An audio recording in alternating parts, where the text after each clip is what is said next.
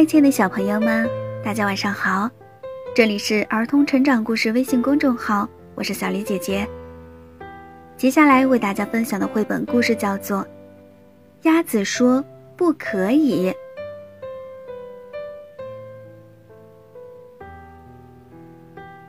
鸭子住在一个漂亮的池塘里，大白鹅是这个池塘的主人。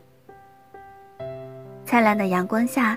清澈的水面闪闪发光，池塘的每一位居民都过着快乐的生活。有一天，大白鹅对鸭子说：“我有件非常重要的工作要交给你，我要去度假了，你帮我照看池塘吧。”鸭子简直不敢相信这是真的。大白鹅让我来照看池塘，它激动地想。那我就是池塘管理员啦，大白鹅，我一定会尽全力来做的。鸭子挺挺胸脯，自信满满的答应了。第二天，鸭子起了个大早，它来到池塘边，正好碰见一群蜻蜓在比赛，看谁飞得最快。快停下！鸭子大叫起来：“我是池塘管理员。”不许你们在这儿嗡嗡嗡的吵个不停。可是我们只是在飞而已呀，鸭子。蜻蜓惊讶地说：“这有什么关系啊？”在这儿就不行，鸭子严厉地说：“我得提醒提醒这些家伙。”鸭子心想。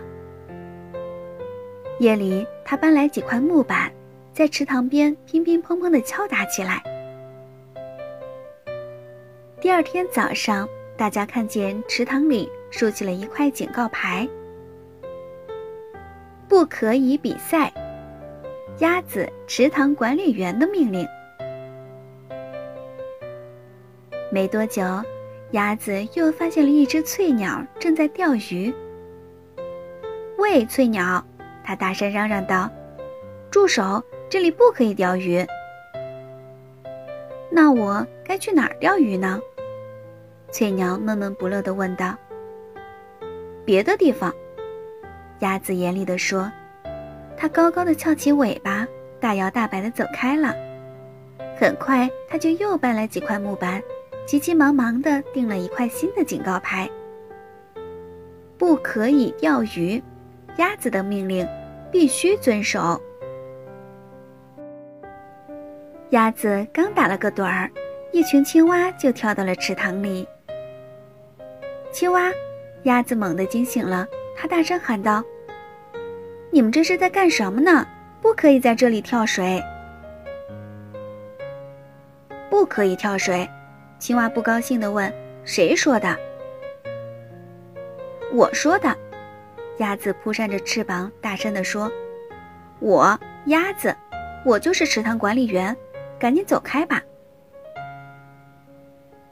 很快，池塘里到处都是警告牌：不可以跳水，严厉禁止跳水，这是鸭子的命令；不可以跑步，不可以跳跃，不可以比赛，鸭子池塘管理员的命令；不可以钓鱼，鸭子的命令必须遵守；不可以游泳。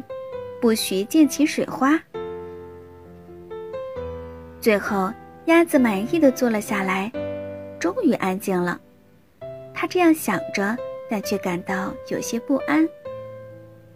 他看了看前面这个漂亮的池塘，阳光依然灿烂，四周静悄悄的，没有蜻蜓的嗡嗡声，没有扑通扑通的跳水声，也没有水花的哗哗声，什么声音也没有。这里变得太安静了，大家都去哪儿了？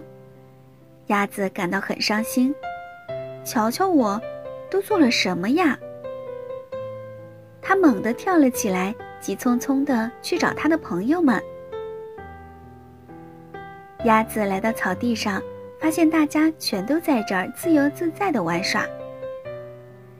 这儿真好啊！蜻蜓嗡嗡地说。这儿可没有鸭子来赶我们走，青蛙们呱呱地叫着。鸭子哭了，它拖着沉重的步子，慢慢走向池塘。午后，朋友们正在暖洋洋的阳光下打瞌睡，池塘那边又传来锤子敲击的声音。哦，天哪！青蛙低声的嘟囔道：“鸭子还在做更多的警告牌。”直到深夜，池塘边乒乒乓乓的敲打声都没有停止。第二天早上，草地上竖起了一块超级大的木牌。鸭子感到抱歉，请回来吧。这条消息写给所有的蜻蜓、青蛙，还有翠鸟、鸭子。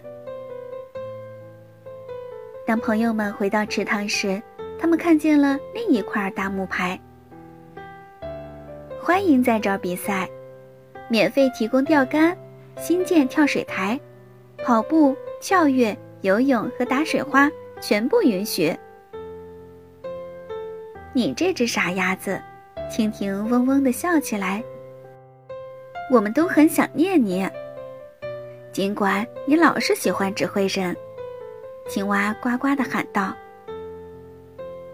大白鹅度假回来了，看到池塘里热闹的景象，他惊喜地喊道：“鸭子，你干得真棒！